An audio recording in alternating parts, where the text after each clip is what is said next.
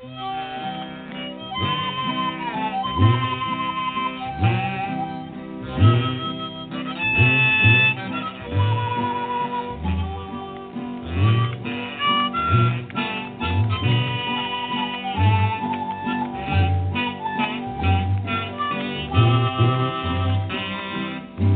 welcome once again the Lucky Mojo Hoodoo Rootwork Hour, brought to you by the Lucky Mojo Curio Company in Forestville, California, and located online at luckymojo.com.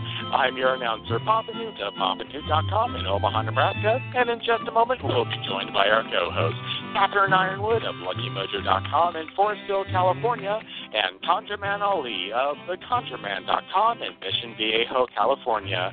This week we'll be joined by a special guest from the Association of Independent Readers and Rootworkers, Miss Michaele of HoodooFoundry.com in Willits, California, bringing us today's topic on the first steps to successful prayer. Afterwards, they'll take your calls and offer advice to address ameliorate, and remediate your questions and problems about love, money, career, and spiritual protection using traditional African American folk magic practices of hoodoo, conjure, or root work as divine and prescribed by the greatest spiritual hoodooist of our time. You can learn a lot just by listening, but if you're selected from among those who signed up at the Lucky Mojo forum at forum.luckymojo.com and called into the show, then you'll be on the air and receive a free consultation. We'll be going to the phones in just a moment, but first, let's catch up with our co-hosts, Miss Cat and ConjureMan Ali. Miss Cat. Hi, Papa Newt. Well, well, well, what a week it has been. I'm going to take a little time just to jump in here and let everybody know what's happening. Number one, if you follow us on Facebook, you'll know that yesterday, July 14th, was the one year anniversary of Missionary Independent Spiritual Church burning down. And in that one year, we have raised money to rebuild. We have rebuilt. We have a new candle altar in a much safer environment. And we have reopened. Yesterday was the Yay. official Exciting. grand reopening of Missionary Independent Spiritual Church services. So if y'all are inclined to have us set lights for you, we're back and we can do it. And um, we really look forward to, um, you know, being um, once again part of the community and setting lights for people. We set lights by the one, by the three, by the seven, and by the thirteen. There are discounts for the more candles you get, and you get an email uh, written report on how your candle burned, written by the uh, fantastic Ernie Medeiros, Reverend Ernie, who has been working for one year on website building and going, when can I go back to the church? And now he's back. so, every Reverend Ernest is truly a compassionate, wonderful man who has been a our steadfast candle uh, reader and interpreter for all these years. So we're back. That was the good news. Mm-hmm. Um, let's see. Now we're going to talk about one of those crazy things that just happened. I'm still in shock, and like people in shock, I just have to blurt it out. Okay, so lady comes into our shop. Um, I don't know if I want to call her name in public or not, but I, maybe I will. We'll see. Lady comes into our shop, white lady. She's um thin. She's um mm, middle age, 40, 41, 42 years old. Uh, she comes into our shop a few days ago. She um, she asked for some products to be made that we were out of. Just make me one of that and one of that. And um, we didn't all put it together, but whenever um, a dark-skinned woman, again, I'm not going to call no names, made those products, she turned them back at the end. I don't really need that one. I don't really need that one. But no one quite put it together. Just we didn't weren't right there yet, right? Um, she was she was uptight. We could tell that. Then um she was um going to have something ring up something but another lady was ahead of her and that lady was african american again i'm not going to call a name when her turn came to be rang up she goes to the lady who was ringing her up who is, who is caucasian and she says um why do you bow down to that n okay oh, sweet Jesus. well, the lady who the lady who uh, rung her up uh, didn't. She was kind of like so shook. She didn't call up anybody. Like she didn't call the owners of the shop. I mean, she even didn't say, "Help me out here. We got to ban this lady." so we didn't ban the lady because we didn't know. Also, while she was there, she had messed with our altars and had put a particular herb, which happens to be the same as her name, on the love altar.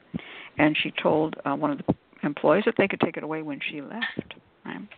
Which was considered to be strange, but not really offensive, but but very offensive, but kind of weird, just too weird for words. So today, Hmm. the lady comes back. She's got a client with her. A client is a red-haired gal, and her name also happens to be included in the name of an herb. So she's telling this client how special they are because we have herbs named after them or whatever, which is an interesting coincidence. And she's got tarot cards out and she's reading for this lady and telling her all kinds of weird stuff about how she sees otters, deep, deep, dark burrows full of otters. And I'm like, deep, deep, Whoa. dark burrows full of otters? Like, what? And then she talks She's doing about this how reading there are, in the shop. no, she was doing it at the picnic table outside the shop, hon Yeah. Oh, picnic wow, table okay. outside the shop. Yeah, So yeah, yeah, so then yeah, so then she's then she's like um there there's horned antelope energy in the shop, right? And we're like, "Okay, then, Right. you know, you just go on and do your thing, lady." But but when I walk in the shop, they tell me, "Look what she did to the love altar." And she took a black devil candle. This is one of those standing black devils with a pitchfork and a white vulva candle. And she put them on the corners of the love altar with this herb that her happens to be her name in the middle. And I thought, no, no, no, don't mess with our altars. So I put the the herb away, but I walked out and I didn't quite twig to what it was. I didn't get that it was a black devil with a white vulva. Get it? Mm. I just went. She just Mm. picked two candles, right? And I walked out to her while she was doing this tarot reading to this lady, and I says, um, "Don't you be messing with our altars." And I held them up to her, and I kind of shook them at her. I said, "Don't you do that again, or you won't be welcome here." She goes, "All right, I won't do it again." And so I went and put them back, and I was like, "Something strange here. Something really Mhm. strange." Well, then uh she's going on and she's acting like um you know miss know it all and she's got her client. And then uh she's looking at the amulets and i says well is there any amulets i can help you with? Because i kind of overheard her telling this lady wrong information about them just you know making up stuff out of the top of her head or maybe Mhm. she got it off the internet but it wasn't right about a few things. And i said you know i can tell, help you out with any of these amulets we have amulets from all around the world all different cultures and i'm smiling. And the lady says i follow only the viking way and at Uh-oh. that point, my little, uh, my kind of my antenna went, what, what, what? I Yeah. follow only the Viking way. And so I decided to push back, and I said, you know, these little Icelandic runes that you like so much that are Viking runes. I said, you know, they're made in Kathmandu by people who are Nepalese Buddhists. and I started telling her a story about the Norwegian guy. I mean, y'all have heard this story before. The Norwegian Mhm. guy who went to Kathmandu and had these things. And she says, "That's how we Vikings are. We go to other people and we spend our money with them to help them." And I'm like, "Not no Vikings I ever knew." About. Yeah, that's I didn't say it. I didn't say it. I was. I said, "Well, that's nice. That's nice." So then, rock on a little bit. She's then telling the lady that she needs Van Van oil. So the lady asks her, "What is Van Van oil?" So she tells this lady some BS about Van Van oil. She goes, "Oh, Van Van oil is this thing that turns chaos, and it's it's it's got order and chaos and equal, and it was just this craziness, right? Made no Whoa. sense." So I went over. I waited a little bit, and I went over not to alarm anybody. I said, "You know, uh I heard y'all talking about Van Van." I said, um, you know, Van Van oil is uh, the oldest known actual formula that was written down in the African American community in New Orleans. And this woman shot me a look like, I mean, I felt like I was in a horror movie and they did that thing to her face with CGI. Right? Mm. So she comes in with uh with with her little red-haired client girl and um we're ringing her up and I said to the pushed it. Yeah, I pushed it. I said to the little client girl, "You know we've got a page on Van Van. I don't know if you want to see it. Most of our formulas are from the African American tradition." Good and then this lady just turns on me. Right? I knew she would, but she just turns on me, and she goes. She puts her hand up, like her arm, like she's in some kind of a movie, like she's going to defend against a knife cut. And she puts her hands up and she goes, she goes, "Stay away from this woman of my kingdom." Stay away. You may not drain the energy of a woman of my kingdom. Oh, jeez.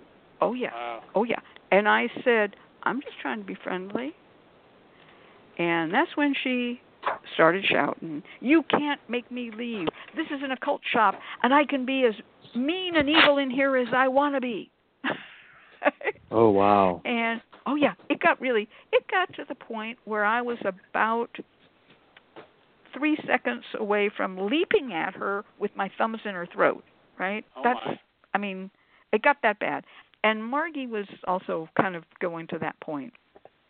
And Jenna was being nice, and Nikki was kind of like, "No, stop this! Don't do this!"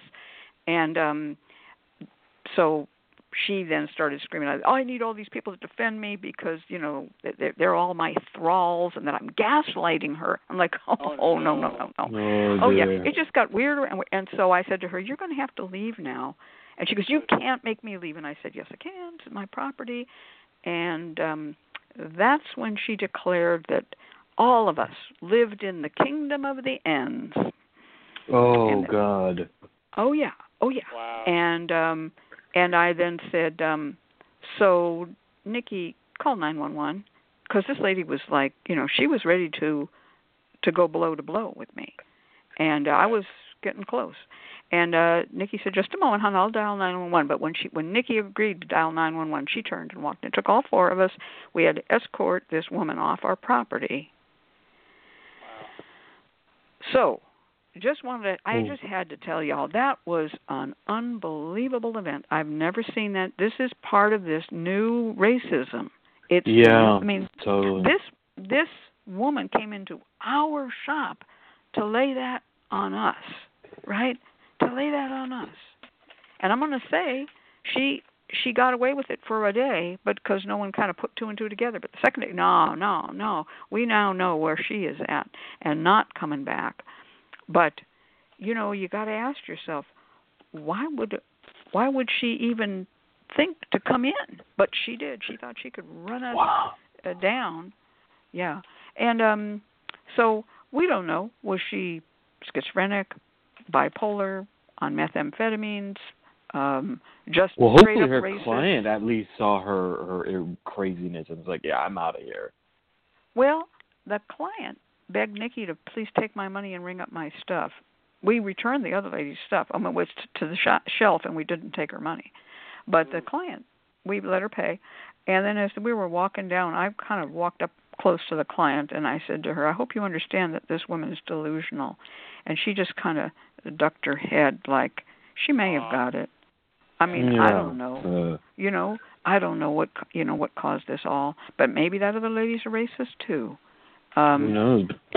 That's it was- that's wow. Oof, I don't even know what to say Yeah. to that. it was just it was just bad just bad and and i you know i watch these videos on facebook of these crazy people you know go back to your country you know and all that kind of crazy, crazy, crazy, crazy racism that has come out of the corners. I mean, but to have it carried into my shop, I did not think that would happen. I'm up here in Northern California, you know, Mhm. nice people, you know. Um Mhm. yeah, well, in the in the chat room, um uh, Seth Breedlove says, seriously, a person like that must have really low self esteem and be in a lot of pain, which gives birth to narcissism and delusion to deal with it. Boy, you're a compassionate guy. I'm not feeling that compassionate right now.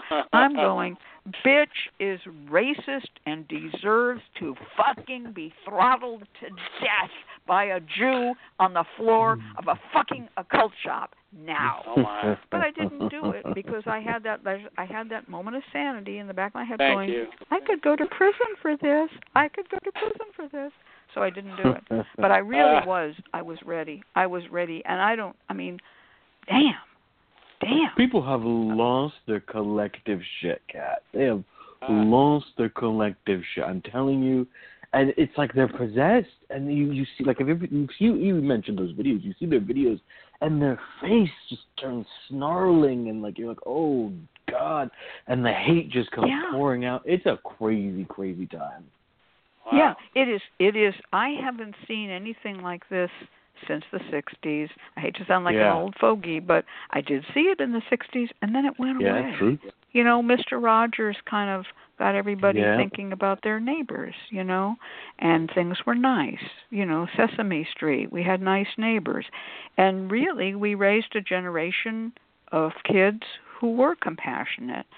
Yeah. What the fuck went wrong? I don't know, but I I don't know what's happened. It this whole country has taken a dive and this was just like I said this was my wake up call. I just couldn't, Mhm. you know, wow. Um The racists Wow. are coming out of the woodworks. yeah, they are. They are. Well, thank you for letting me vent. I'm sorry that was just a it was just so I mean, we were all in shock. We're just all standing there like, did this just happen to us? But it did. Mhm. you know it just happened to us and um there's nothing we can do um Nick. she told us she'll be back we haven't heard the No. last of her yet Oh, you know Jesus.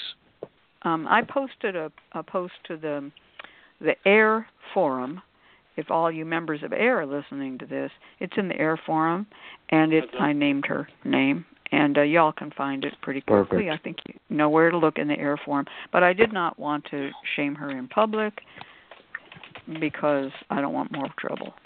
You know, if she comes back again, I'll name her. I know her name. I know everything about her. I know where she works. I know everything about this bitch. Mhm. So, ugh, you can run, but you can't hide. You know. Mm-hmm. But- But there are shopkeepers in Northern California who need to know that Yeah. this thing is on the loose. This is, in the words of Miss Michaele, who's right before you, this is why we light black candles. This is why we pray righteous prayers. That's right. This is why we pray righteous prayers, and I pray that this lady goes down, Mhm. stumbles Amen. and falls. All right, Amen. Well, all right. With that all in, you know, a righteous prayer of anger is heard by God, and just like a righteous prayer of petition, God listens even when you're Mhm. flipping out. Um, so we're going to bring in Miss Michaele, the sweetest woman west of the Rockies, and Uh, um and uh and a great justice warrior in the nicest way. So welcome to the show, Miss Michaele. she may have just dropped off. I'm gonna see if I can Uh oh, see her come back in again. uh oh. She's got she's got gone. All right. Well, Miss Michaele is Wait, I see her um, again. Hold on, here she is. She's here? I pressed Okay. I pressed the wrong button. I was trying to unmute my mic and hung up instead. Um, okay. but speaking Well, we speaking of we right, know you're a great we know you're a great prayer warrior, but we also know that you're sometimes technically challenged. already missed that. I Um, love you, Miss but- speaking of of of the kingdom of people of color, Mhm. Mm. Yes. uh, let us talk the glorious pe- kingdom of people of color, where Yes. uh, where I am glad to be a guest. I Mhm. want to quote an African American minister, Mhm. uh, Reverend Howard Thurman, who said about Jesus' command to love our enemies. He said, The best I Mhm. can do pray to God that someday I might want to love him. And he was the most peaceable, gentle. He was he was uh, a twin to Mr. Rogers, basically, Mhm. but called to a pre called to preach and and be an activist rather than the children's ministry that Mr. Rogers had. But Mhm. that was that was his take on it. So, Lord, let me someday want to love my enemies. Yeah, that's good. That's Yeah. good news. That's good news. You know, um, uh, we're here to talk today about prayer, and Mhm. um, you know, um, maybe someday I will want to love my enemies. I, I, I'm working on it. I'm working on it. But let's, let's talk about the role of prayer in all types of spiritual work. You know, people think about it's okay to pray for justice. People think it's okay to pray for health and healing. Some people draw the line and won't pray for money. Some people draw the line and won't pray for secular love. But I was taught that we can pray for all of our needs. And uh, so uh, tell us what you know about prayer, Miss Michaele.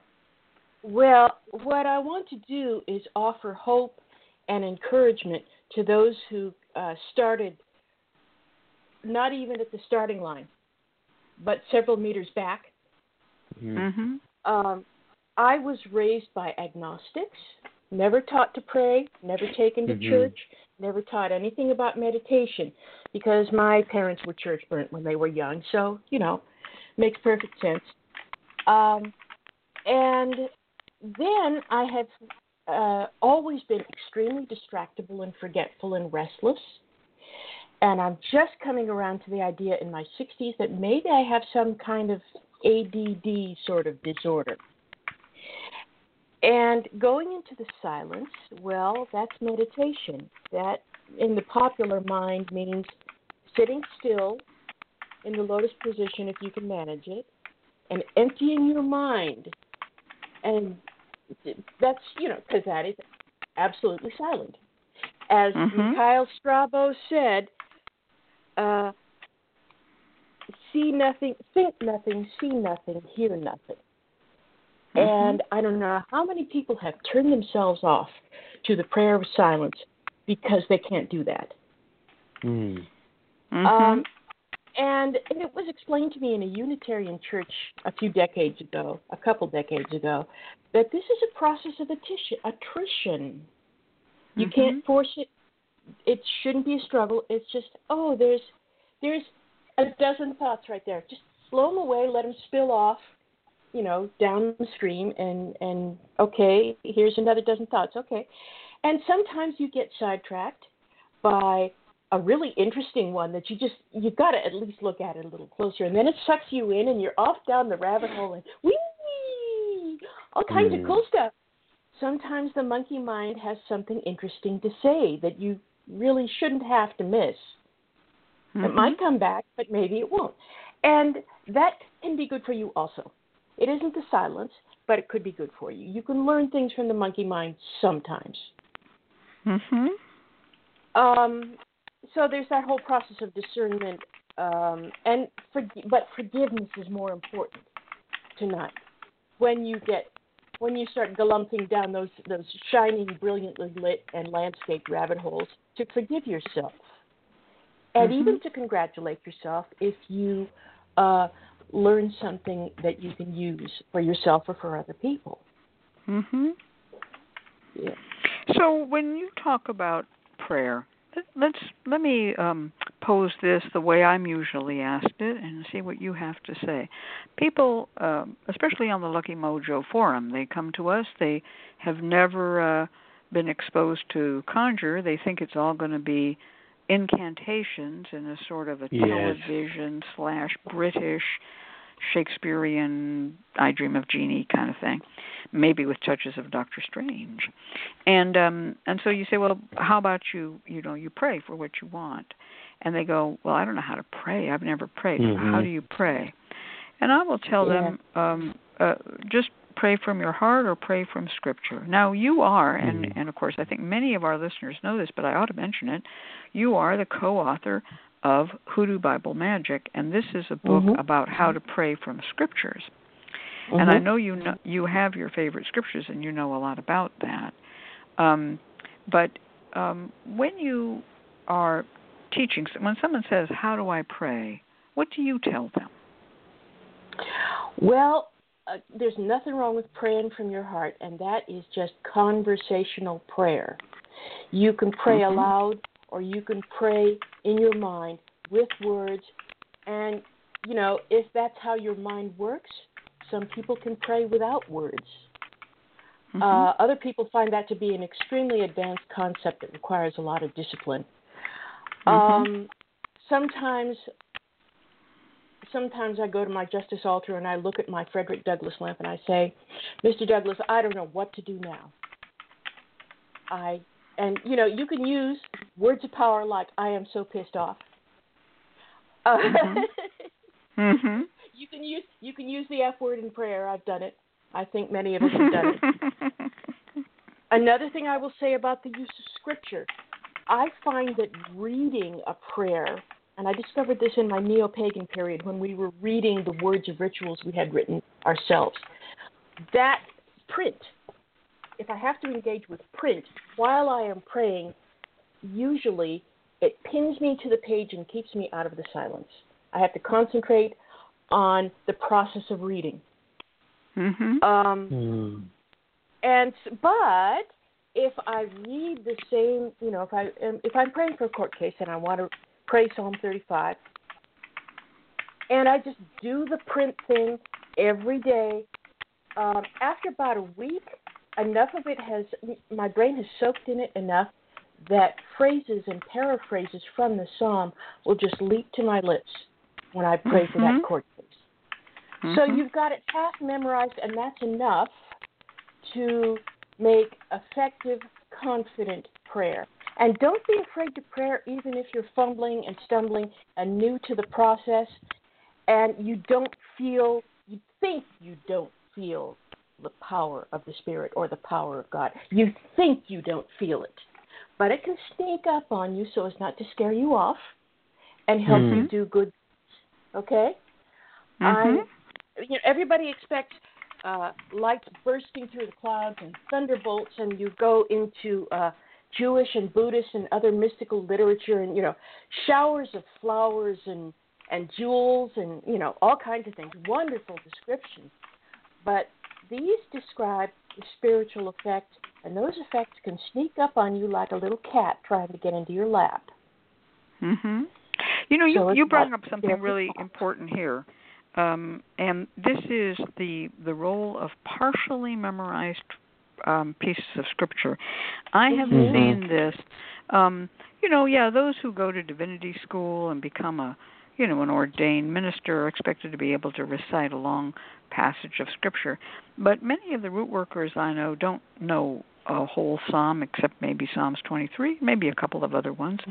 Um, I'm not a great memorizer myself, but after working with the Psalms or with Scripture for a while, you learn the the portions that you're going to want, and they're going to come to your lips, like you said. They just jump to your lips, and um, you speak them while you're improvising. It's like quoting a riff in a piece of music. Do you know what I mean, Mhm. Ali? What do you, have you ever had that happen? Oh yeah, oh yeah, and and I think part of this comes from the fact that that prayer is a is a good mix. People who understand their their scripture also understand the power of prayer comes from the heart, and this is what Mhm. my teacher taught me, and particularly in um, the tradition. uh, Hoodoo is really rooted in the Baptist, uh, Southern Baptist tradition of prayer. The idea being, and, and that form of prayer is informed specifically by the, the biblical experience of the Jews. Um, and we see this often in black culture the association of the experience of black people with the experience of, of the Jews, the experience of the Jews in captivity, the experience of the Jews in uh, Egypt as well.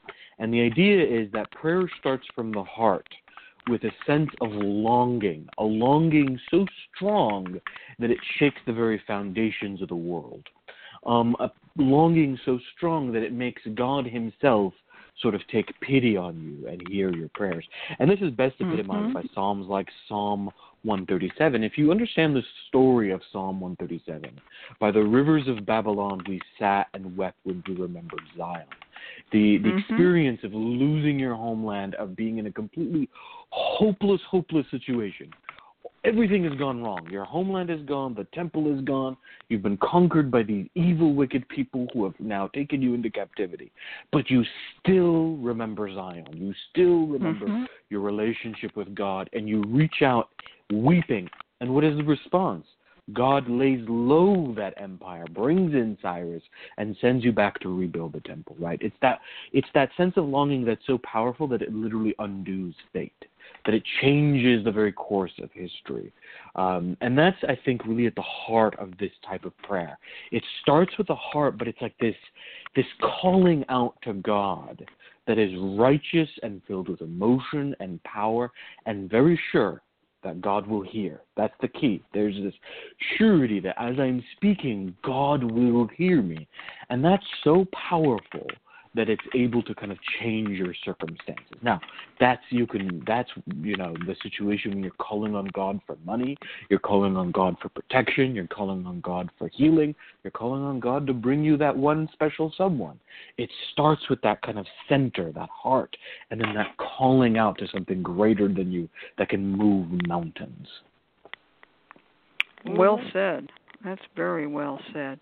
I I am one of those people who finds myself with a gift I didn't even know I had of Mhm. improvisatory prayer, much in the style of the King James Bible, which I've heard and seen Yeah. and recited and heard it in church, and I just read it over and over. And um people say, "Well, as a Jew, why are you reading the King James Bible?" And I just have to add here that until the Jewish Study Bible was published, 99.9% of Jews who read the Bible in English, the Old Testament in English, the Tanakh, read the King James Version, which was considered to be the most faithful to the Hebrew. So a lot of Jews know the King James Bible. Um, and uh, if you happen to get one of those special extra ones with that those extra books about Jesus, well, you could read them too. And they came from the Greek. They didn't have the quite the same turns of phrase, but you could you could like them too. Um, so I I got I have that gift, but I am I'm often stopped when I'm working with a client. You know, I'll be toning on and on, and you know I go into my whatever key of G, and I'm just toning through it, and then the person says, "Can you stop so I can write that down?" Hmm. And I'm like, "Uh-uh, no, you just stopped me. I'd have to wind up again and keep going." Mhm. um, um, I don't mean that they should be saying what I just said. I mean that they should be saying what they feel, and Mhm. and there are people who understand that and people who don't. So it's interesting when working with a client. I have learned to say before I start to pray with them or for them. Now, I'm going to pray in my own way, and you may pray in yours. And don't think that you can stop me and this is going to be written down. Just let it flow, and you can say amen when I get to the end if you feel like it. But you have to learn to make your own prayers. Half of them Mhm. still say, "Could you say that over again?" No, Yeah, no. yeah. It it was a prayer of the moment. It was a it Yeah. literally was a uh from the heart, you know. this is the area that I think people who come from outside traditions or who do not grow up in the African American community or who are not familiar with prayer or familiar with the Bible, this is the area they struggle in the most. They are expecting, um, in, as you so accurately put, incantation. They're expecting something that they can read or recite, and that's not always the experience they get. And so they struggle with it. And it is the number one thing that I've experienced when I tell people to pray. They go, well, how do I pray? And this is where I think uh, the scripture comes in handy. If you don't know how to pray, uh, improv, like like Miss Cat mentioned, then turn to the Bible. Imagine the power written in every single word.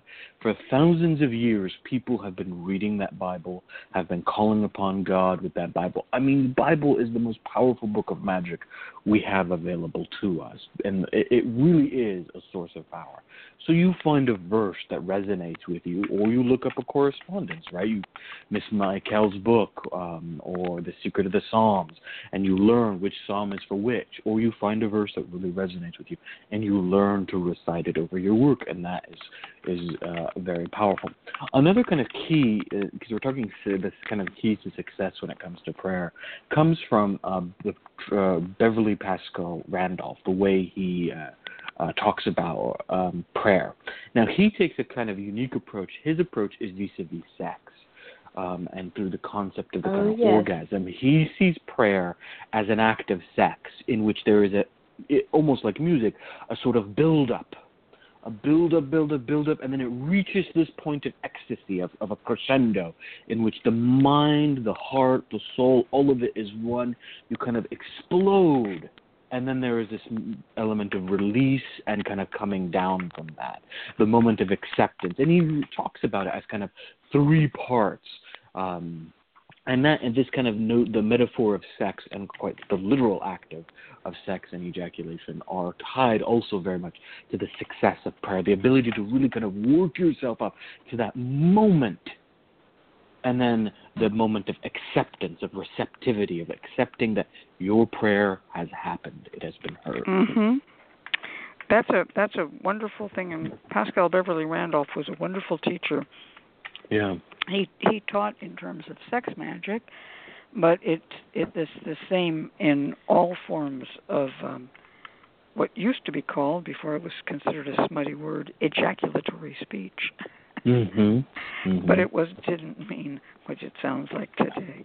Um, um, it, um, there are Jesus, Mary, and Joseph is an example of that. yeah yeah.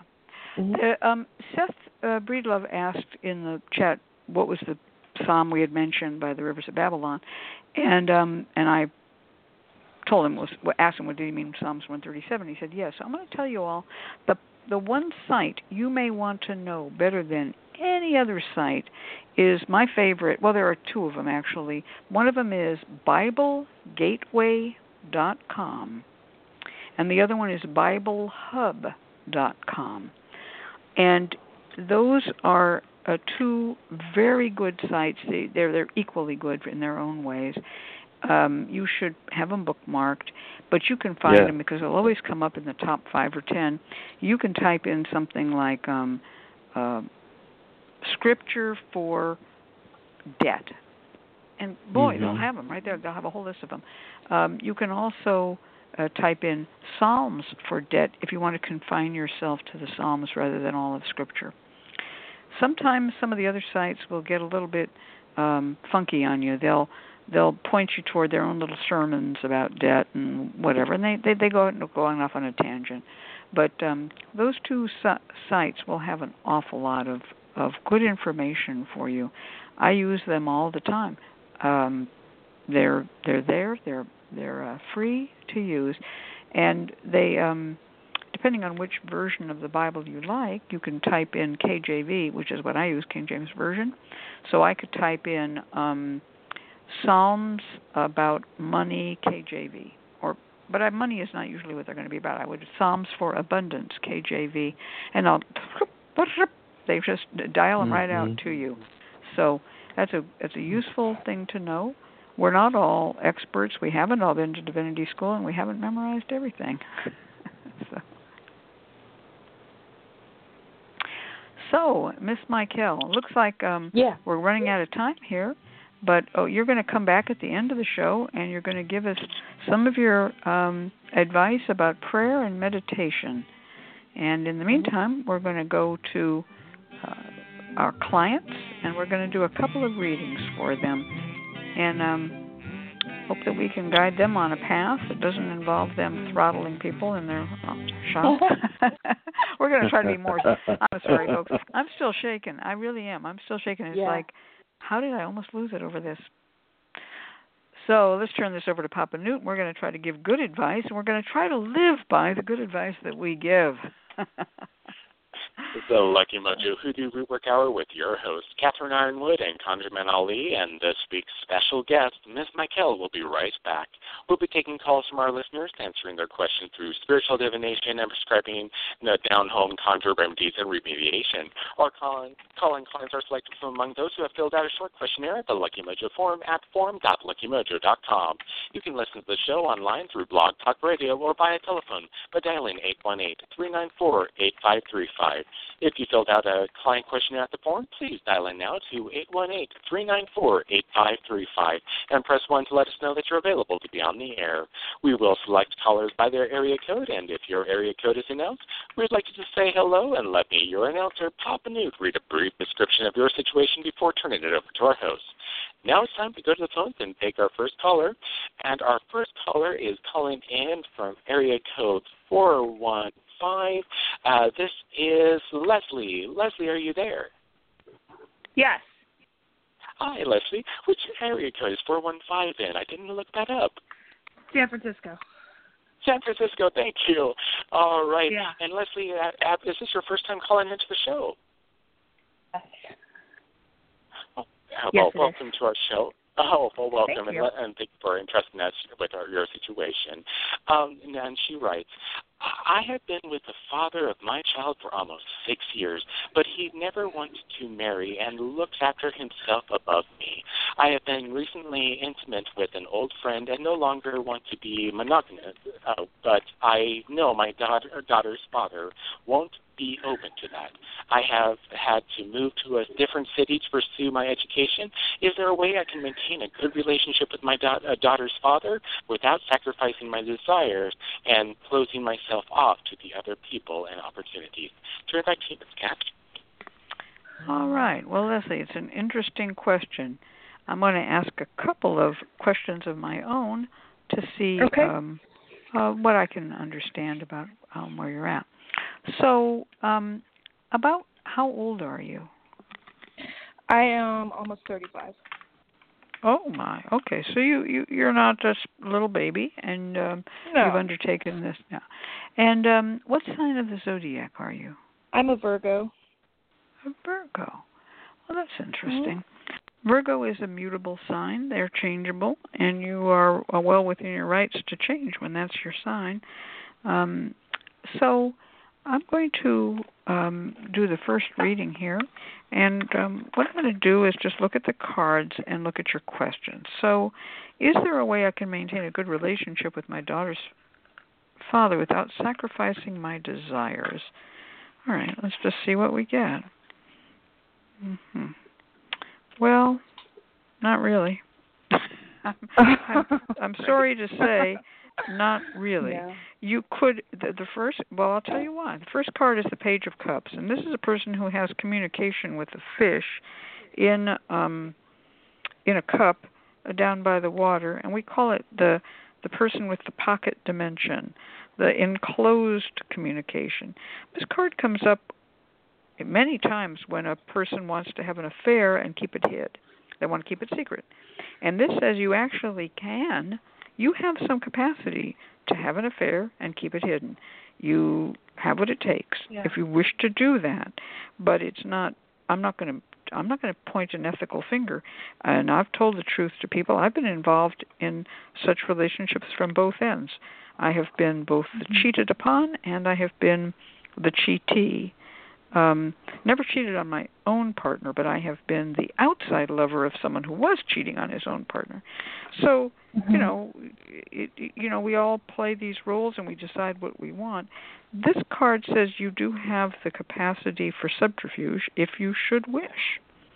That doesn't mean it's good, doesn't mean it's right, doesn't mean it's going to last you all your life either.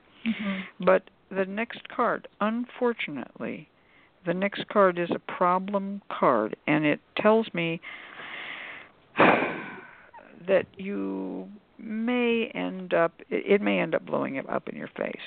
Uh, the card is called the Tower.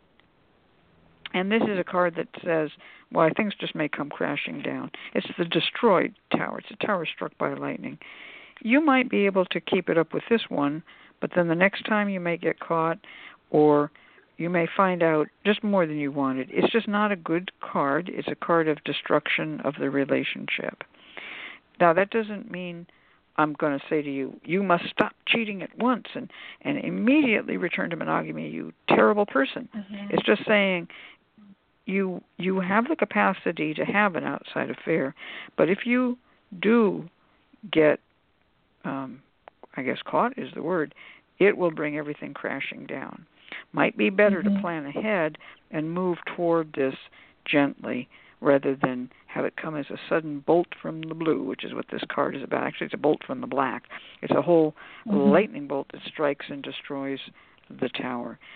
The um, third card is a a card that tells me you do have some magical ability here, some ability to work what you want, but it does not involve having to stay um, in a relationship which is not exactly right for you.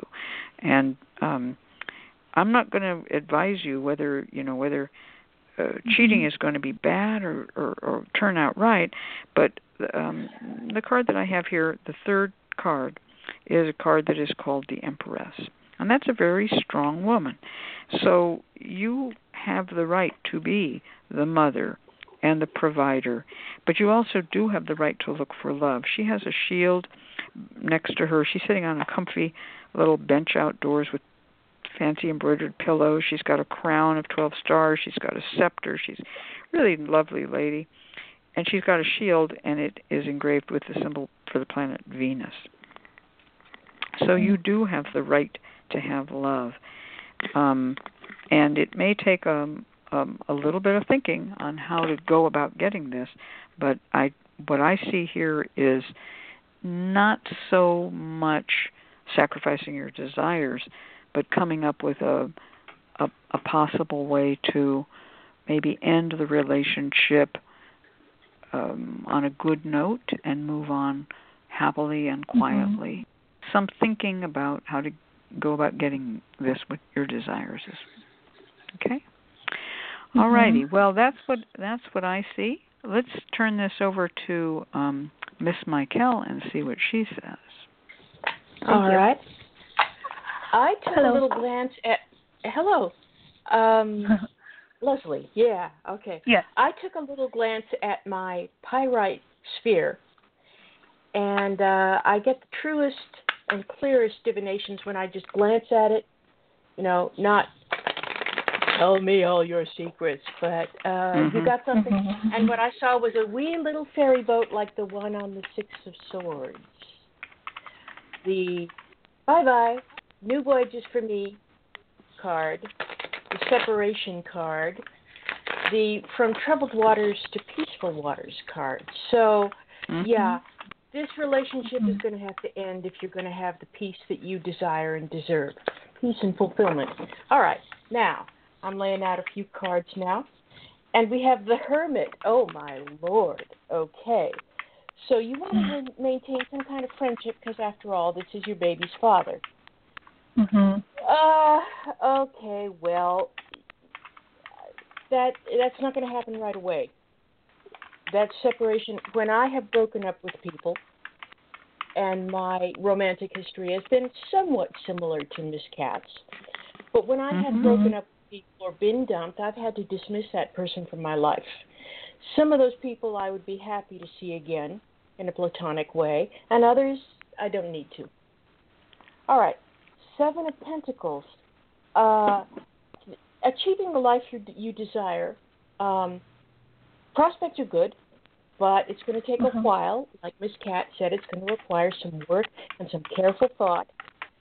Um, you may possibly be a little farther along than you are aware of right now, because the harvest is is visible. It's just not ripe. That's the Mhm. lesson we get from the Seven of Pentacles. Oh, oh, the Three of Pentacles is the next card. I don't want to see that. Um, and this may be a good reason for you to dismiss this man from your life.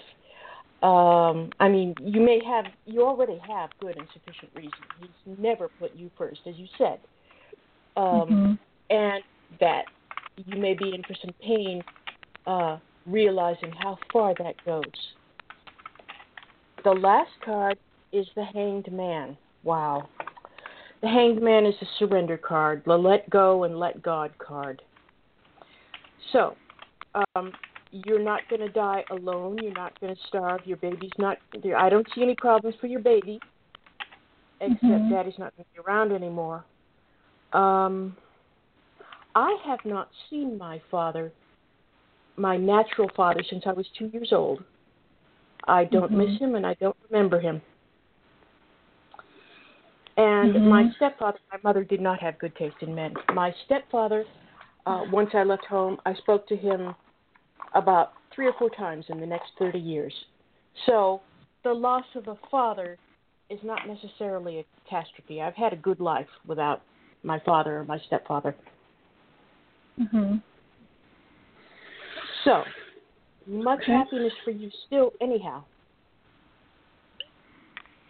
Yeah, I, I'm going to throw in something about that hanged man. Uh, The hangman usually is shown as not being able to cut himself loose, and you may need um, a helper. That's you know Mhm. because you're hung up right now, and um, these cards do not look to me as if um, you are uh, going to find an easy way to resolve this. And um, you know, I'm going to just say something about a man who will not marry the the mother of his child.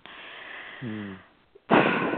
The man has already produced his DNA replication that he was programmed by the glory of nature to do, but he hasn't matured into the social place that he ought to. He hasn't ensured his child's legal future or his wife's legal Mhm. future through inheritance.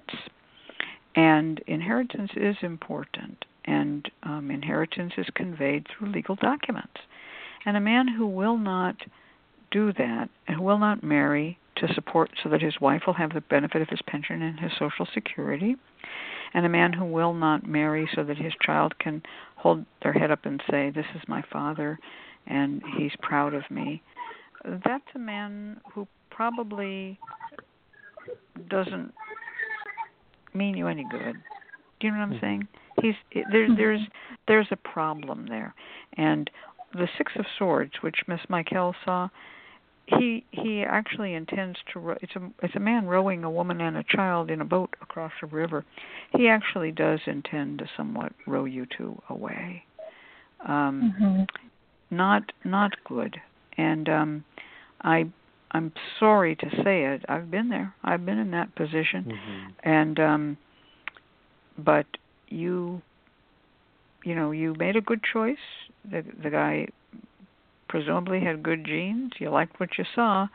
But he didn't have the the courage and the tenacity. What sign of the zodiac is he? Gemini. oh okay. That's it. Bye. You're Mhm, done. mhm. no no he didn't he doesn't have the stick to itiveness geminis are brilliant fascinating wonderful people but they often don't um they don't um they don't dig in for the long haul as it were so Mhm. Yeah i i would i would say this is this is a relationship that's going to wind its way down do so peacefully do so Mhm. economically wisely set some money aside for yourself women lose a lot when they divorce all right, i'm going to turn this over to conjureman ali and see what he has to say Yeah, thanks, Cat. Okay. I think you got some really good advice here. Um, in a situation like this, when a guy is not willing to step up and mirror you, but also doesn't want to let go, there's a, an element of control. And Mhm. so you're going to have to be aware of that, that he likes that control, that he likes to know, oh, that he has you where he has you, and he doesn't want you to go where you want to go. Um, and when you try Mhm. to rock that boat, that it can get a bit rocky, and that Six of Swords, I believe, uh, was the card. That's a. If you look at the where the boat is compared to where it's headed, the waters are rocky, right? Not clear waters, um, and so be aware of that. So what we're going to do is I'm giving you root work that'll help ameliorate some of that tension and to get him to kind of allow you the freedom that you need so that you can move on. So this is going to be done in kind of two parts. First is uh, the separation, and the other is to kind of still keep him attached financially, if not emotionally. So first and foremost, I want you to get a white candle. Get a, a big white candle. You can get a six-inch candle, a jumbo candle, something like that. You're going to Mhm. inscribe on it your name, his name, and you're going to write clarity and wisdom. You are going to take clarity oil. You can also use King Solomon's oil, uh, and you are going to anoint this candle. And you're going to set this candle in a holder, and you're going to set it on some surface towards the back. Okay. Take Mhm. seven bay leaves. On the front of, or on one side of the bay leaves, write his name. On the other side of the bay leaf, write separate. Just the command separate. Place the Mhm. seven bay leaves around that white candle. Now get yourself two uh, figural candles, a, both of them white, uh, one for him, one for you. Set them back to back. You're going to inscribe his with his name. You're going to write yours with your name. You're going to anoint these with separation oil. You're going to dress these with separation oil. And you're going to set them back to back with one another. Start by lighting the white can- the big white candle in the back. Then light the two figure candles. you are going to call out praying from your heart. Go listen to the beginning of this episode to learn about the success uh, key successful ways of praying. Pray from your heart that he see the wisdom in you two going your separate ways. Move the candles a little bit further apart. Take one of the bay leaves and burn it in the white candle in the back letting that smoke rise up as your prayer. That smoke will go and reach his senses. You're going to snuff out the candles. Repeat this process over seven days until you have burned all the bay leaves and the two candles are far apart from one another. The two figure candles are far apart from one another. At the end, you should have a kind of sort of triangular formation with the big white candle in the back and these two other candles kind of melted down. Now, you want to set this up that on the final day, on the final day, you will have his candle on the edge of the table, the bureau, the altar, whatever it is. On the floor, by the edge, you should have a bucket filled with crossroads dirt. As the candles are burning down, just ever so carefully reach out and knock his candle over into that bucket of dirt, letting it snuff out there. Let the other two candles burn all the way down. Bury those in your front yard. His candle, I want you to take to the crossroads that you gathered that dirt from. Toss that dirt, that bucket of dirt over your shoulder. Walk away without looking back. Next time you see him, Ask him for some money for your child. How hard it is to get that money will tell you how much of a process this is going to be. This should be something simple, like, hey, I need to get diapers, or hey, I need to go grab groceries. Can you give me 20 bucks? This is something, you know, casual. Mm-hmm. Take that money that you get from him, physical cash, take that, dust it with pay with me, put it in your child's used sock, tie it in a knot, and keep it somewhere in your bedroom, but not under your bed. So you want to put it uh-huh. under um, in some type of box. You want to put it in some type of uh, container. You can put it in a jar, whatever you want. But that is your hold over him to give money. Whenever he is reluctant to give money in any way, shape, or form, burn some pay uh, pay me now incense and hold that sock with the money dangling over the incense as you call out his name, and that will give him a good spiritual kick to pay up uh, when you need it. This is my recommendation. It's to have a two part work done over a series of days to gradually separate you and bring about this kind of new uh, relationship or this new configuration in your relationship where he's paying financially but no longer emotionally there, uh, controlling you or, or your path. I'm going to see if Miss Cat and Miss Michaele have any further additions to this, okay? Okay, thank you. Yeah, that sounds that sounds really good. The only thing we didn't quite hear the word of the powder you were dusting it. Some said it was pay me. Some said it was money stay with me. Which was it? Pay, pay me, or pay me? Pay, pay me. Pay okay, me. great. Okay, good. Pay me now. Um, yeah, that's the one I would have recommended too. Um, that's a wonderful, wonderful working. Um, I can also testify to something that I have done very similar, but added just a little bit. I got a hair from the father, hair from the child, and hair from myself, and braided them together. And, and I said, We will always be a family, um, no matter what, but he will pay. So that's another way to do it. That's fantastic. Yeah. All right. Well, good luck to you, Leslie. We wish you all the best. And if you need our help, you know, call back again sometime and we'll see what we can do for you next time. All right. Now we're going to take it away with Papa Newt. Support for this programming is provided by the Lucky Mojo Curio Company in Forestville, California, and located online at luckymojo.com, and by the Association of Independent Readers and Root Workers, AIRR, a directory of ethical and authentic conjure practitioners located online at readersandrootworkers.org, and by the Crystal Silence League, a free online prayer service of, of the Association of Independent Spiritual Churches located online at crystalsilenceleague.org. Now it's time to go to the phones and take our next client. And our next client is a return client calling in from area code 415, also in San Francisco. This is Seth. Seth, are you there? Yes, I am, with a pen and paper. All right. Well, welcome back to the show. Um, I see the last time you were you called was April of 2016, and you are kind of calling uh, as a uh, reporting back from that last uh, up, or giving us updates. Is that correct? Yes, that is correct. All right. Thank you. And you have not had any private readings with Miss Cat ConjureMan Ali or any other readers on this situation. Is that correct? No, and I haven't even done my own. Oh, all right. And Seth writes, my life has been very stagnant here in San Francisco job market since due to my age and experience and I'm losing my apartment. I've decided to make a drastic change and move to Chicago that has a more diverse econ- uh, economy.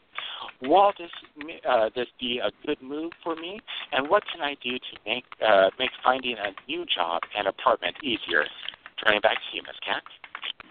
Okay. All right, um, uh, Seth. Um, let me ask a question or two first. Um, what is your sign of the zodiac? I'm a Taurus. Oh, it's hard for you to move then. Um, it took a disaster uh, you, to make it happen. yeah, right. Well, you know, if you get up the momentum, you can do it. Um, get someone to give you a little um, push. All right, Seth is a Taurus. And um, you said um, that this was also partially due to your age and experience. So let me just ask about how old are you? I am 48. 48, okay. And um, that's not too bad there. And, but it is, you're at that breaking point where they go, why do we need him? We can get an untrained teenager and watch them have a meltdown, but we'll pay them less. Mm-hmm right? and right. Uh, what field what field do you work in? Well, that's part of my problem is that I've been locked out, so I, I'm doing all these random contract jobs. So I've worked in education, I've worked in health, I've worked in tech, but it's all over the place. So it looks like I don't know what I want to do because I've been forced to take contract job after contract job. I see. All right. So you also need to really find a career path that's going to work for a while. Okay. Mm-hmm. All righty. Well, let's um, uh, give Ali the chance to do your first reading. Thanks, Cat. Um, are, Seth, I want to ask: Are you? You said you you were working sort of in the tech field. Is that the field you're interested in working where you move, or are you open to, to other things? Well, what I love to do, I love to do any type of research, whether it be industry yeah. analysis or background. Um, that's the thing I do, and that can really apply to a lot of different fields. Um, I okay, good. have a big passion for education.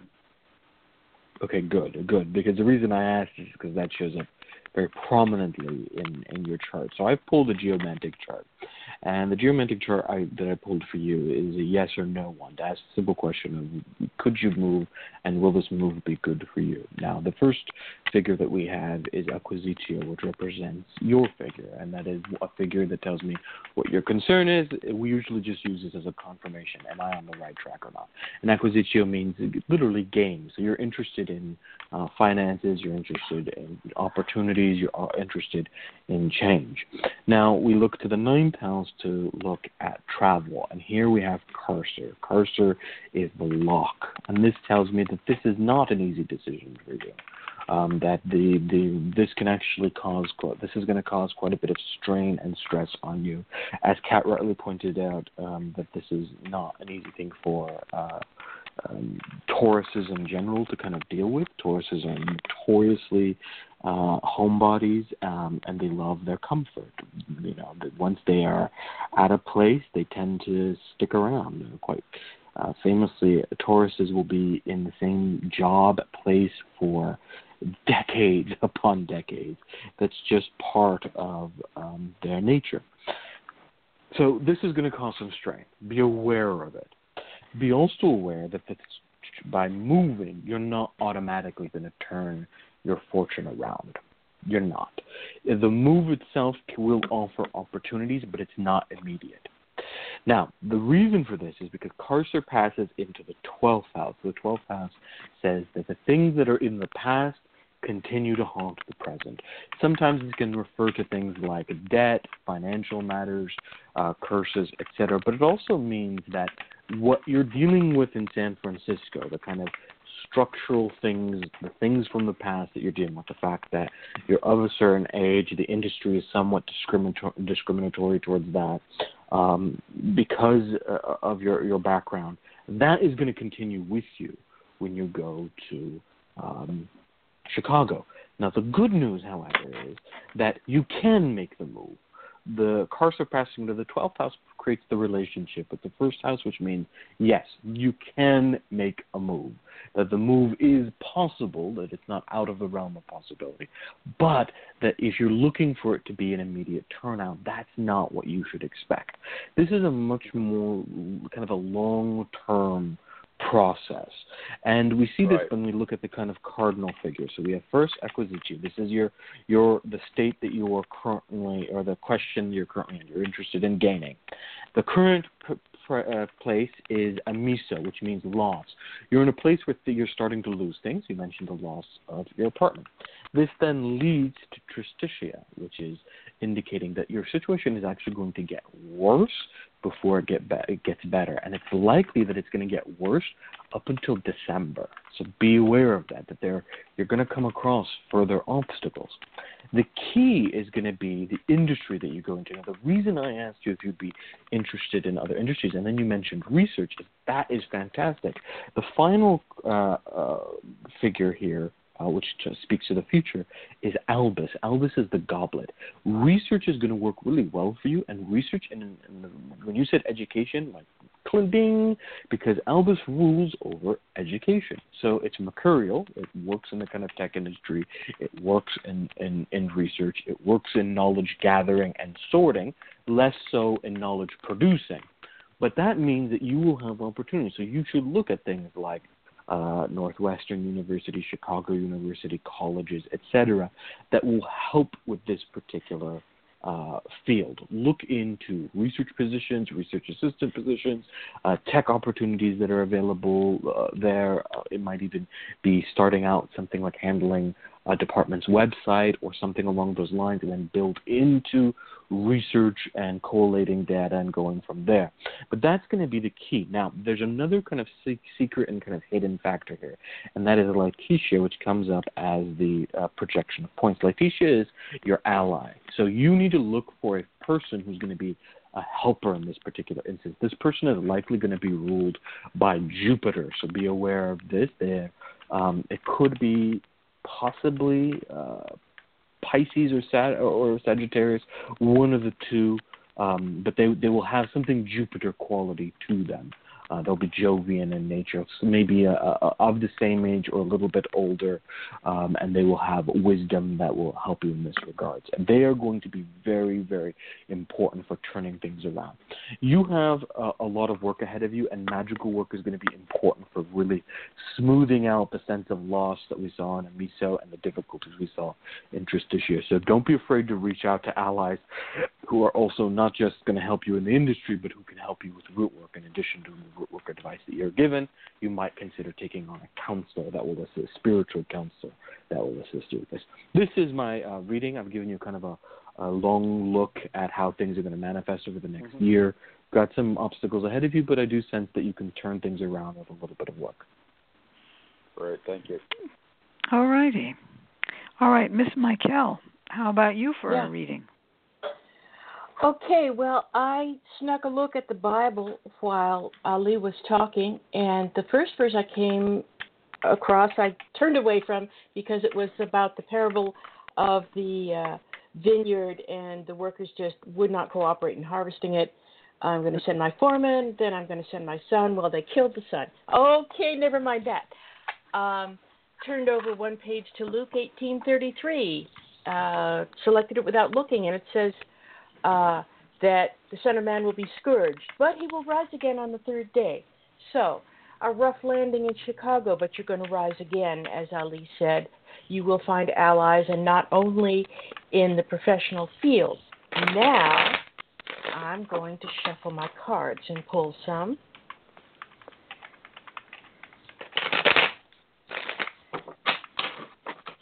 Okay.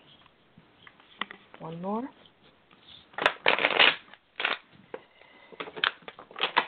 And here we go. We have the si- the Seven of Swords. Now, I will tell you that's not only the Liar's card, although you might be steered wrong. And you know the whole perception in the industry that 48, my God, he's senile, is just wrong. Okay, that's a lie that they're all telling each other. But its other meaning is just advice generally. You will get advice that you can trust. The next card is the Lovers, which is a wonderful card to see anywhere. You will find some lifelong friends in the industry and in root work. Uh, next is the Ten of Swords, uh, which is not a happy card. This is kind of stabbed all over and left for dead. Uh, but it's followed by the Four of Cups. Opportunities, opportunity after opportunity. And uh, these opportunities are either unrecognized or rejected. So I would take these last two cards as cautions for you, not a grim prediction that can't be avoided. Um, don't you you have to fortify yourself against setbacks because there are going to be some at first. Um, and do not well, I hate to say no job is too small because that's not strictly true, but um, you may have to scramble. For, you, you may have to scramble for a while. And uh, one thing I tell, for instance, love clients who have been unlucky for a long time and want to meet girls. Well, meet guys too because uh, they may be Miss Right's brother. Okay, mm-hmm. uh, your the next friend you meet who is just only nice to talk to uh, may know somebody who's looking to fill your dream job, to hire somebody to h- hire you for your dream job. So uh, cast your net, you know, cast your net far and wide. Uh, throw your bread on the waters. You don't know how soon or in what way it's going to come back to you. Okay. Um, so you may meet a friend of a friend, is what she's saying. Right. Mm-hmm. Um, all right. Now, um, I'm going to say that that these cards were not the happy, happy. Your way is open. The sunshine beckons. There were Right. negative cards here, and there was somewhat of an attempt to try to um, soften the blow. But these are not great cards, and so I am not convinced that Chicago is the right place for you to go at this time because these you know do you have family or friends in chicago Uh, well, no. Unfortunately, I was a foster child, and I do have a relationship with my ch- um my family. But again, with all this Trump and my sister became born again, and me being gay is now a lifestyle again. that Yes. uh, is what it has been. So I chose it because of the economy and public transportation. Um, and um, I did do a reading of where to move. You know, to Uh-huh. find a place and kind of indicated the Chicago area. Um, but I Okay, am open well, to everything. i'm not saying this is the greatest place you you know if you have a right. family and you did indicate that that in the chat room that you have a family that has uh caused you to be less loved because you're gay because they think it's a lifestyle choice i don't know san francisco looks pretty good compared to that but you know just saying um you you know there there certainly are, is a nice gay community in Chicago. The days are long past where San Francisco was the only really safe place to be Mhm. and the only happy place to be. Um those days are long gone. And so uh but it is so expensive and there are other places in California that might also beckon, just saying. All right.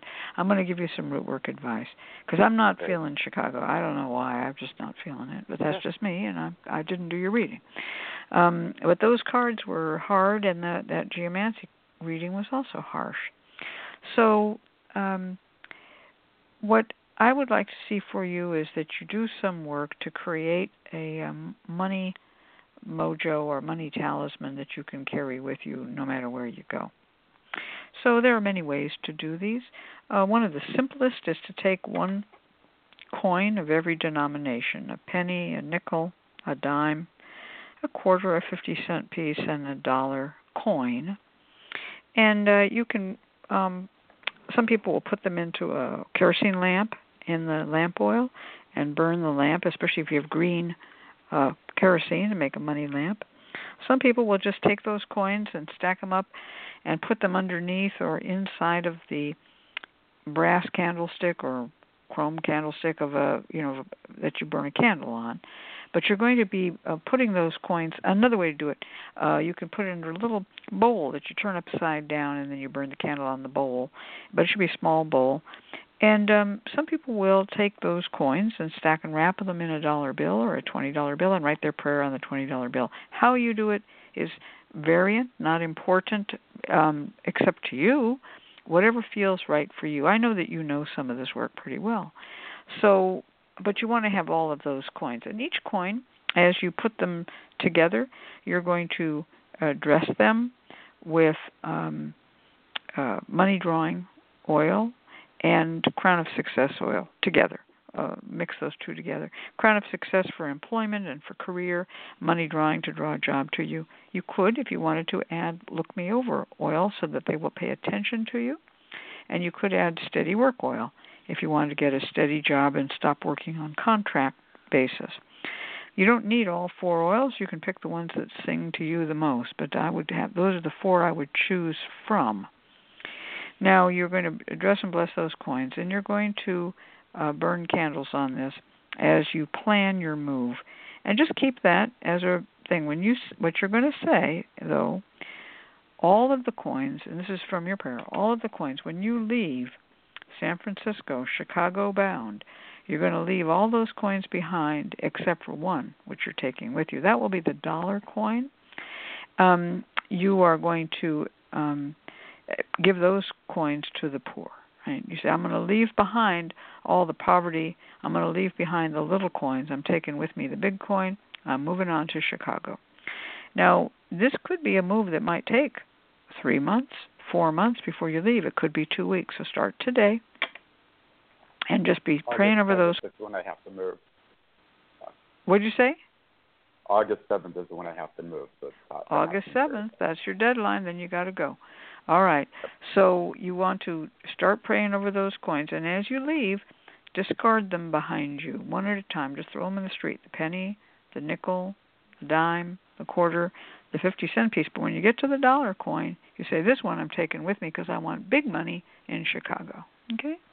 Very simple spell, very old fashioned spell. You can put that coin into a little leather bag, carry it with you. Uh, some people would take that coin and they might put in with it two lucky stones, which are actually the bone ear bones of fishes that are called lucky stones. But if you have a pair of those, they are used to get a job, and uh, you can carry those uh, with you, and uh, you can uh, sew them up into a little packet. They're they're very okay, useful. Yeah, very useful. Um, all righty. So, anybody have anything to add? Yeah, I do. I would say add to that money mojo a little five finger grass to show them you are competent, and a bay leaf to attract friends and wisdom. Mm-hmm. You can also write on a bay leaf uh, and put a, a an eye on it with a dollar sign in the middle, and on the other side, friends find me. Wear that in your shoe. Mhm. Okay, that was bay leaf and five finger grass, right? Mhm. Yeah. Okay, great. Wonderful. All right. All righty, we're going to go to our um, uh, technological um, portion of our announcements, and here it comes.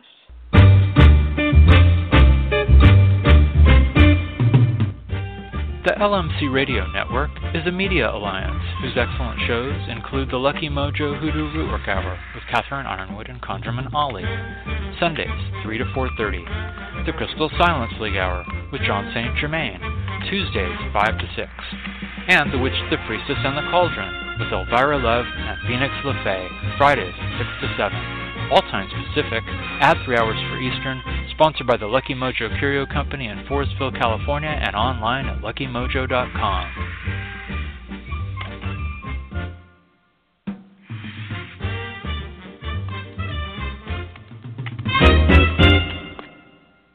And now it's time for our free spell segment with Miss Michaele of HoodooFoundry.com in Willits, California.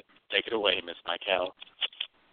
Okay, I have two spells that will help you get into the silence and and uh, discern the will of the divine of the divine and, and work your own will. The first one I gave in uh, 2015 um, when we were talking about the Crystal Silence League. You will need at least a clear crystal ball and uh, one or more colored crystal balls. Uh, you can get them all through Lucky Mojo, and uh, you know they come in colors just like candles do, appropriate to the kind of work you want to do, green for money and so forth. And a white cloth, and uh, you can sit in front of a sunny window, and uh, with the with the ball in the napkin. And if you have the if you hold the uh, clear ball over the colored ball, it kind of blurs the, the inside so that you don't you aren't distracted by the fiber of the cloth if it's you know the, all that coarse. But you've got this glowing depth and this gl- and this shining surface to engage the eye, and the brain will follow, and you will find yourself in the silence in no time. That's wonderful work for first thing in the morning, or even late at night. At late at night, you can shine a flashlight through that white cloth underneath. Um, another thing you can do, I call the Shining Stones Trance Induction. And you might want to start with a little protective work, you know, just a little bowl of blue tinted water or some uh, uh, ghost purging incense, Tibetan ghost purging, um, and some stone that kind of draws your eye into it, that looks hypnotic to you. My own favorites are pyrite suns, uh, polished hematite, polished labradorite. Uh, something else may work for you. Go to your mineral store or to your occult shop and just look at things, um, and to, and get the one that captures your attention. Now you also need for this a flickering light, either a candle or one of those little uh, electric tea lights or electric uh, light bulbs that look like candle flames and they flicker. Uh, you want to work, do this work in low light. Turn off all the other lights in the room. Get yourself in a relaxed posture. I've done this lying down in bed. And just look into the stone and let it occupy all your attention. This is receptive work. I often find myself in shining mineral landscapes that constantly shift and alter. Um, faster than faster than my heartbeat. You know, just just kind of vibrating and never the same twice. And that's all right because they're used to it out there. The spirits are used to that. It's normal for them. Uh, so don't worry about it. it's okay. Um, and you you will get a lot of instruction out there. That's it. What you just mentioned, what what you just mentioned, I want to make sure that everybody understands this.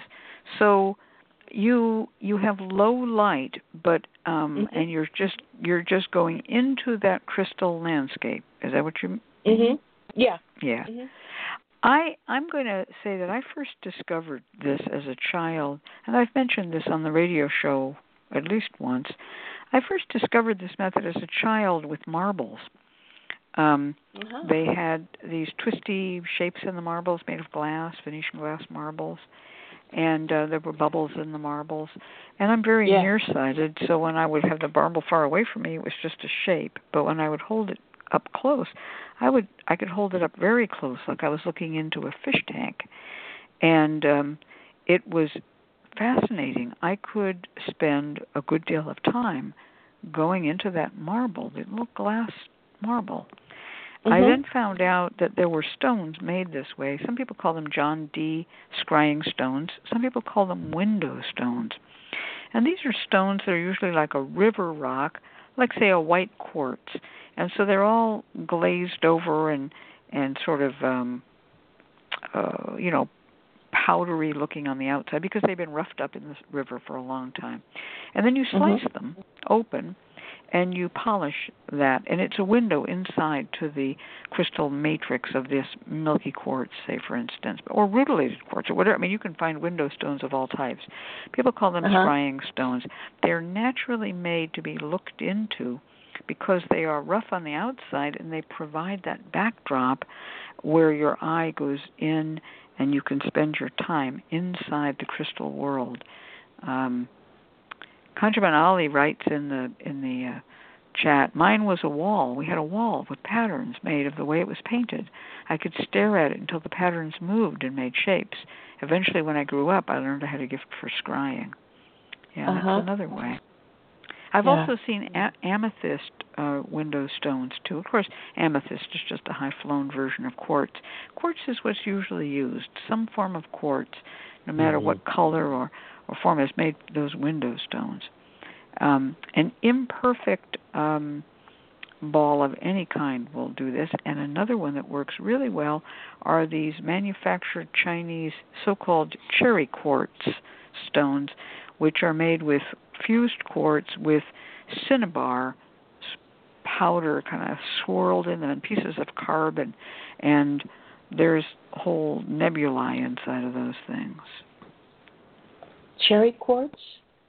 It's called people call it cherry quartz. It's not quartz. It's fused quartz that's uh-huh. been mechanic mechanically made as it's being uh, melted. A cinnabar powder is stirred into it, uh-huh. and you'll see these yeah. drifting red. Some people call it cherry cloud quartz. Some people call it cloud mm-hmm. red cloud quartz. Um, I'm sure there's a Chinese name for it. It um, it it's only made in China and they're very they come sometimes quite large but even the little ones and especially if they have a little bit of black carbon in them too. It's like they just sort of stirred these things in them and then you look and you just see whole worlds inside that will yeah. um take you somewhere. Um, yeah that's worth googling. Yeah. Uh papa newt said my first scrying tool was the textured ceiling of my bedroom aren't aren't we a funny bunch? We got we got two men looking at ceilings, we got me looking at glass marbles, and you're looking at the insides of crystals. yeah. Um well, my favorite hematite tool is a hematite necklace of polished chips. And you uh-huh. call I call it the black pomegranate because when you hold it it looks like pomegranate seeds, but they're black. Oh, how lovely. How lovely. Mm-hmm. Well, all of us have our favorite ways of of doing these things and kind of kicking our brain loose into another dimension and letting the visions flow. We can talk about letting the visions flow, but I'm going to tell you, until you've done it, you don't know what we're talking about. We just sound like a bunch of old crazy people. But you can do it if you if you have the gift, you'll know it. There'll come a moment when your mind just kind of goes free. Paschal Beverly Randolph always used a mirror, but he used for his favorite mirror a large emerald, an actual emerald, which was given to him by a, an Indian Maharaja in England. Wow. And uh, yeah, it was an actual emerald. So yeah, there's many ways to scry. Thank you for sharing that with us. We're going to turn this over to Papa Newton. He's going to give us our goodbye announcement. Then we're all going to come back and say goodbye each in our own way. Thank you, Miss Cat and ConjureMan Ali, and thank you, Miss Michaele of HoodooFoundry.com and Willits, California, for being our guest this week. We invite you to join us next week uh, when we, our special guest from the Association of Independent Readers and Root Workers will be my dear sister, Lady Muse of HouseOfSelfEmpowerment.com in Victorville, California, uh, bringing us the topic on. Oh, I'm so sorry, dear, I did not get your topic brought up. Lo siento. All right, and once again, we come to an end of another Lucky Mojo Hoodoo Root brought to you by the Lucky Mojo Curio Company in Forestville, California. You can find Miss Cat via the Lucky Mojo forum at forum.luckymojo.com and ConjureMan Ali at theconjurman.com in Mission Viejo, California. I'm your announcer, Papa Newt, joining you from papanewt.com in Omaha, Nebraska. The Lucky Mojo Hoodoo Hour can be heard every week live on Blog Talk Radio at 6 p.m. Eastern, uh, 3 p.m. Pacific, and the shows are available in archive via luckymojo.com slash radioshow.html. For all of us at Lucky Mojo, I'd like to say thank you for being here and invite you to tune in once again next week at the same time when you'll hear the familiar strains of the Memphis Jug Band playing the, uh, the uh, Jug Band Waltz. Thanks, everybody. Bye. that was quick going. I just wanted to say the next show will be Cutting Soul Ties with ladies. If you ever been if you've ever been tied to somebody, this is how to cut that soul tie. Sometimes those are beneficial ties, sometimes they're not so beneficial. She's going to tell mm-hmm. us all about it. All righty. Well, thank you, Papa Newt. Thank you, ConjureMan Ali. Thank you, Always Miss Michaele. Thanks to everyone in the shop who held down the fort. Thanks to Nagasiva on the board. And now it's time to say goodnight. Good night. Good night.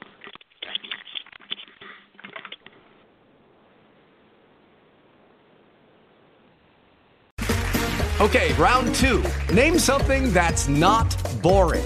A laundry? Ooh, a book club. Computer solitaire, huh? Ah, oh, sorry, we were looking for Chumba Casino.